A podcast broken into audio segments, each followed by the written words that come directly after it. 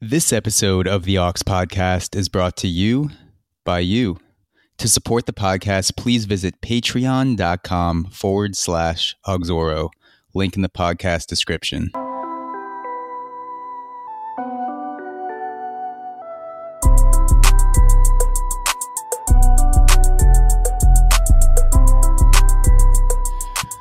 What's up, guys? I'm Zach, your host of the Aux podcast.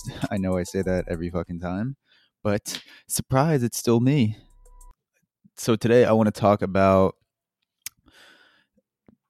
not I, I not Pete Davidson's special per se, but just some things that I noticed in Pete Davidson's recent special on Netflix, and I, I won't ruin any of the jokes for you guys who haven't seen it. I thought it was a pretty solid special uh, from my first time watching it.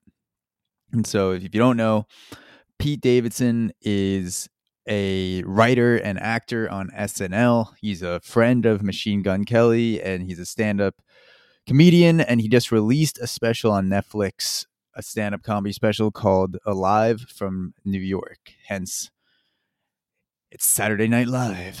So,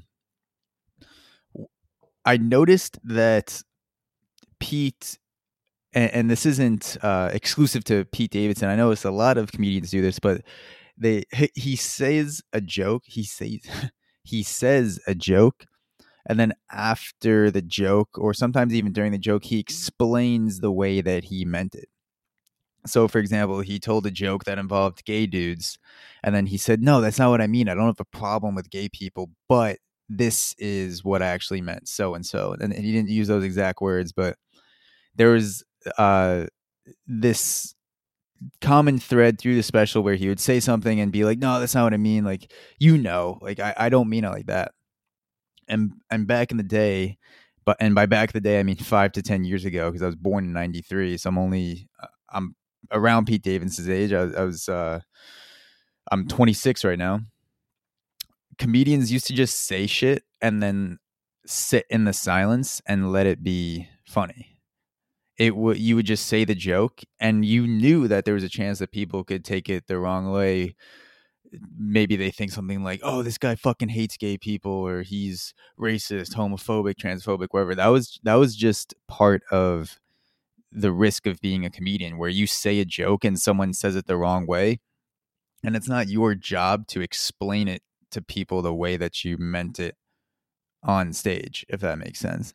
And I'm not, and I'm not saying that every comedian does that. I've just noticed uh, recently that more and more comedians seem to be telling jokes and then putting sort of a buffer statement in there, like, "Oh, I didn't mean it this way," whatever. Like, you know what I mean? Like, and that's something that I've been hearing more and more recently that I that I don't think I was that prevalent in stand up comedy when I was a teenager, when I would watch Comedy Central specials before Netflix was really a thing. I, I don't remember really hearing a lot of that.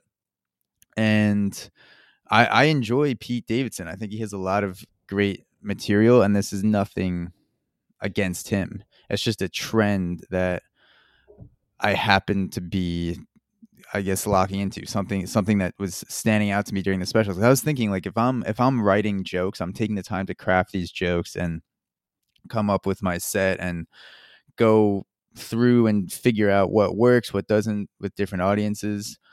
I wouldn't want to have to include within the time of my set eh, and room to explain to people how I meant the joke. Because time is precious when you're doing a stand up comedy special.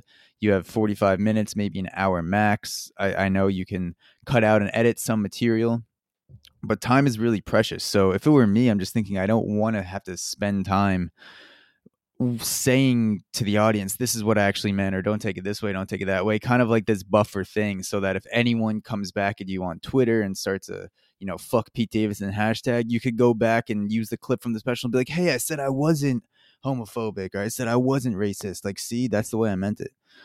And I think there's a there's a lot of pressure on stand-up comics to m- make jokes and have them be taken in the right way nowadays. So I think it's a result of comics feeling that pressure more and more and no one wants to be the one that fucks up and says a thing and gets gets canceled And so I feel for the comics that get up on stage and d- regardless of the the Netflix material because the Netflix material is just the tip of the iceberg. That that's the finished product. You don't see the 99% that went into that final special where you're going and doing 3 to 4 stand-up sets a night from 10 o'clock to 2 a.m. in the morning and you're saying jokes that miss or that people could take the wrong way and you you find how to tell the jokes that are good, how to tell them better, test them out, experiment with different audiences.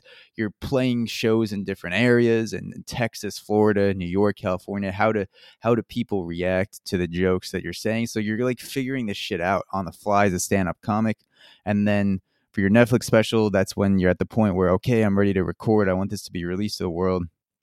And so it's just uh, I I I don't think that comics really need to explain this to the audience. I think the audience gets it. It's just that there's a pressure to have things be taken in the right way and have a safety mechanism built into your act where you can go back and refer to it and say, no, see, like I said this, I didn't mean it to be that way. I didn't mean it to be that way. Instead of just slapping the face in the audience with a joke and saying, this is yours now, you can decide whether to laugh at it whether to tweet about it, write a blog post about it, whether just sit there and not laugh. Like it's yours now. It's your decision what to do with it. I don't give a fuck. I think this is funny. My job is to be funny. And I'm going to say shit that I think is funny. My job is not to be a held up as a moral character. My job is not to be a politician. My job is not to be a role model for children for whoever uh, it's not part of my job description to be put on a pedestal of someone that has to follow certain moral standards if you're a stand-up comic your number one job is to be funny if you're not funny no one gives a fuck so i respect stand-up comedians that are willing to just put their jokes out there and just leave it and say this is how it is this is take it or leave it and again, it's not a slight against Pete Davidson. He's from my generation. I think a lot of comics are doing this that are around his age where you're kind of like tiptoeing around what to say and you're not sure if people are going to take it a certain way or just be like, oh, fuck this dude. Like, no one listens to him anymore, whatever. Um, so, yeah, go check out the special for yourself. Let me know what you think. And I will see you guys next time.